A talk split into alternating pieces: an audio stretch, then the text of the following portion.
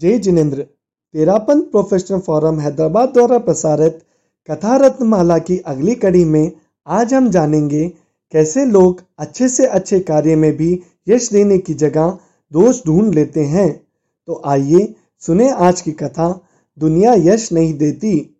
मानव मात्र में एक सनक होती है। वह सोचता है, मैं वह करूँ जैसा किसी ने भी नहीं किया। इसी सनक में एक करोड़पति सेठ ने अपनी पुत्री की शादी की। हर प्रयत्न उसकी ओर से यही था कि सभी मेरे काम की सराहना करे, कोई त्रुटि नहीं निकाल सके। उनके एक अनुभवी मुनिम ने यद्यपि साफ़ कर दिया, हमें सभी कार्य अपनी शान बान के अनुरूप ही करना है, पर दुनिया का स्वभाव होता है, वह कुछ ना कुछ दोष दे ही देती है। उसे यश देना आता ही नहीं है। सेठ को यह बात नहीं जची। सेठ ने कहा, कमी रहेगी ही नहीं, तब दोष निकालेंगे क्या? रही बात यश देने की, यश देने वाला काम होगा तो दुनिया यश क्यों नहीं देगी? सेठ साहब ने दुने उत्साह से तैयारियाँ की। समय पर बारात आई। आगत स्वागत खान पान लेन देन में किसी भी प्रकार की कमी नहीं रखी गई। आमोद प्रमोद के साधन भी दिल खोलकर जुटाए गए। शादी का काम समाप्त हुआ। बारात रवाना होने लगी।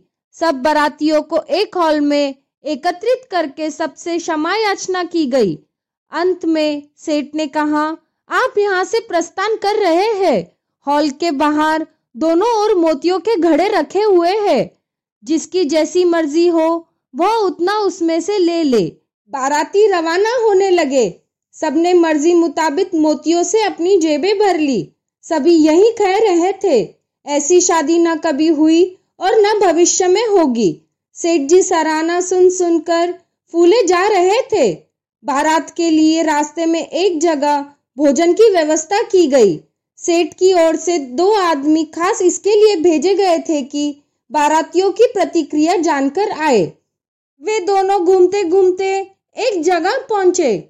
जहाँ दो व्यक्ति बातें कर रहे थे, उनमें से एक सेठ की प्रशंसा कर रहा था। तभी दूसरे ने उसे टोकते हुए कहा, बस बस, रहने दो। बनिया बुद्धि से सारा काम लिया गया था।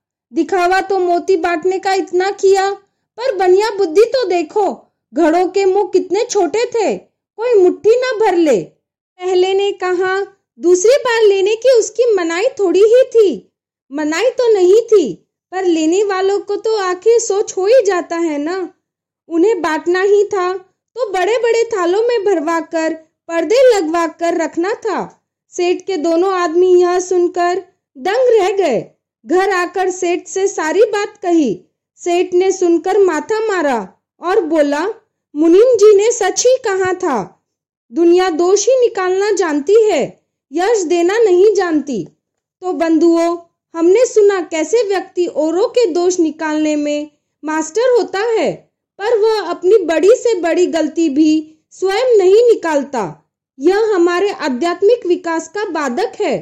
होना तो यह चाहिए कि हम अपनी छोटी से छोटी गलती भी स्वयं निकाले और दूसरों की बड़ी गलती भी अनावश्यक रूप में कहीं पर भी प्रकट ना करे और आवश्यक हो तो उस व्यक्ति को सहजता से बता दे।